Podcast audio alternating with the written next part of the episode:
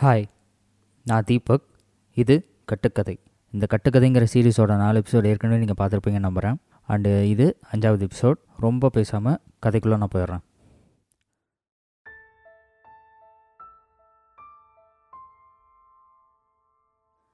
நீளமான மண் ரோட்டில் ஒரு வீடு. அந்த வீட்டோட வாசப்படிக்கு உள்ளே இருந்து வேட்டு சட்டை போட்டு ஒருத்தரோட கை வெங்கல பாத்திரத்தில் இருந்த தண்ணியை அந்த மண் ரோட்டில் கோவனை மட்டும் கட்டிகிட்டு இருந்த ஒருத்தரோட கையில் வச்சுருந்த கொட்டாங்குச்சியில் ஊற்றுறாரு வெளியில் வெயிலில் நின்ன அவர் கொட்டாங்குச்சியில் இருந்த தண்ணியை வச்சு தான் வயிறை ரொப்புறாரு. அப்பாவும் பையனும் பால்கனியில் நின்று பேசிகிட்டு இருந்தபோது அவனுக்கு அவங்க நேற்று போய் பார்த்துட்டு வந்த பொண்ணை பிடிக்காததை சொன்னான். ஏன்பா? அப்படின்னு அவங்க அப்பா அவனை கேட்க அவன் அவள் பார்க்குறதுக்கு நல்லா இருக்கா? நல்ல பொண்ணு மாதிரி தான் தெரியுது. நம்ம ஜாதி தான் பட்டு வாழ்க்கையை பற்றின ஒரு விஷன் இல்லைங்கிறது அவளோட பேச்சில் தெரியுதுப்பா.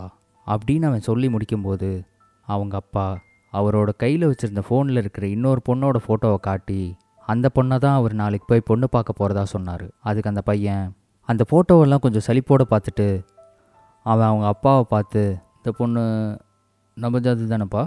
அப்படின்னு கேட்குறான் எல்லாரும் எனக்கு முன்னாடி பேசுனவனோட பேச்சை கேட்டு நல்லா புத்துணர்ச்சியோடு இருந்திருப்பீங்கன்னு நம்புகிறேன். சாதி ஒதுக்கீடு.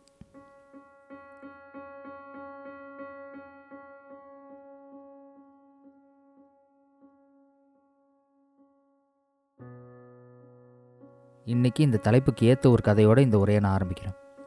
என்ன கதைன்னா ஒரு வீட்டில் ரெண்டு பேர் இருக்காங்க. அப்பா அம்மா. எல்லாருக்கும் தெரியும். அம்மா வீட்டில் இருப்பாங்க. அப்பா வேலைக்கு போவார் அப்படின்னு. ஆமாம் தானே?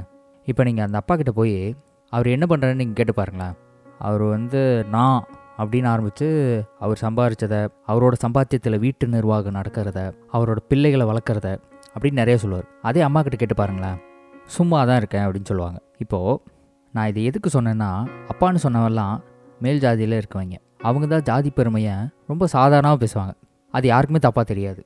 ஆனால் வீட்டில் சாப்பாடு செய்கிறது துணி துவைக்கிறது புருஷன் பிள்ளைங்களை பார்த்துக்கிறது இத்தனை வேலையை பண்ணிக்கிட்டு ஊரில் கொசு மருந்து அடிக்கிறவன் கால்ற ஊசி போடுறவன் கழிப்பறை கழுவுறவன் பறை அடிக்கிறவன்லாம் ஜாதியை எப்படி வெளியே சொல்ல வெக்கப்படுறானோ அதே மாதிரி தான் இதெல்லாம் ஒரு வேலையான்னு கேட்டுருவாங்களோன்னு ஒவ்வொரு வீட்டில் இருக்கிற அம்மாவும் சும்மா இருக்குன்னு சொல்லுவாங்க.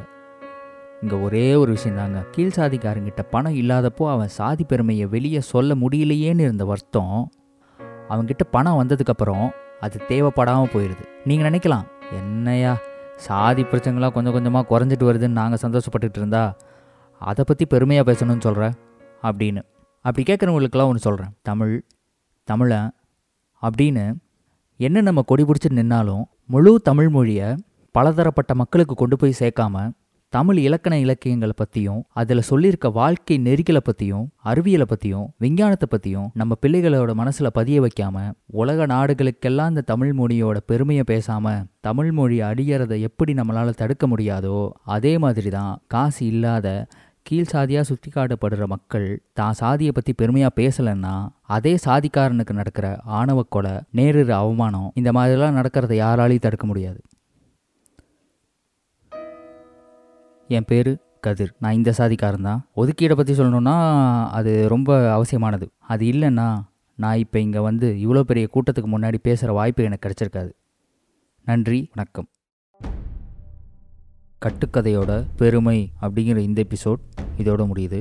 இந்த எபிசோடை பற்றி நீங்கள் எங்கிட்ட ஏதாச்சும் பேசணும் அப்படின்னு நினச்சிங்கன்னா டிஸ்கிரிப்ஷனில் என்னோடய இன்ஸ்டாகிராம் ஐடி இருக்குது பேசலாம். அண்ட் இந்த பாட்காஸ்ட் சேனலை ஃபாலோ பண்ணுங்கள் நெக்ஸ்ட் கதையை நீங்கள் மிஸ் பண்ணாமல் பார்க்கலாம். பாய்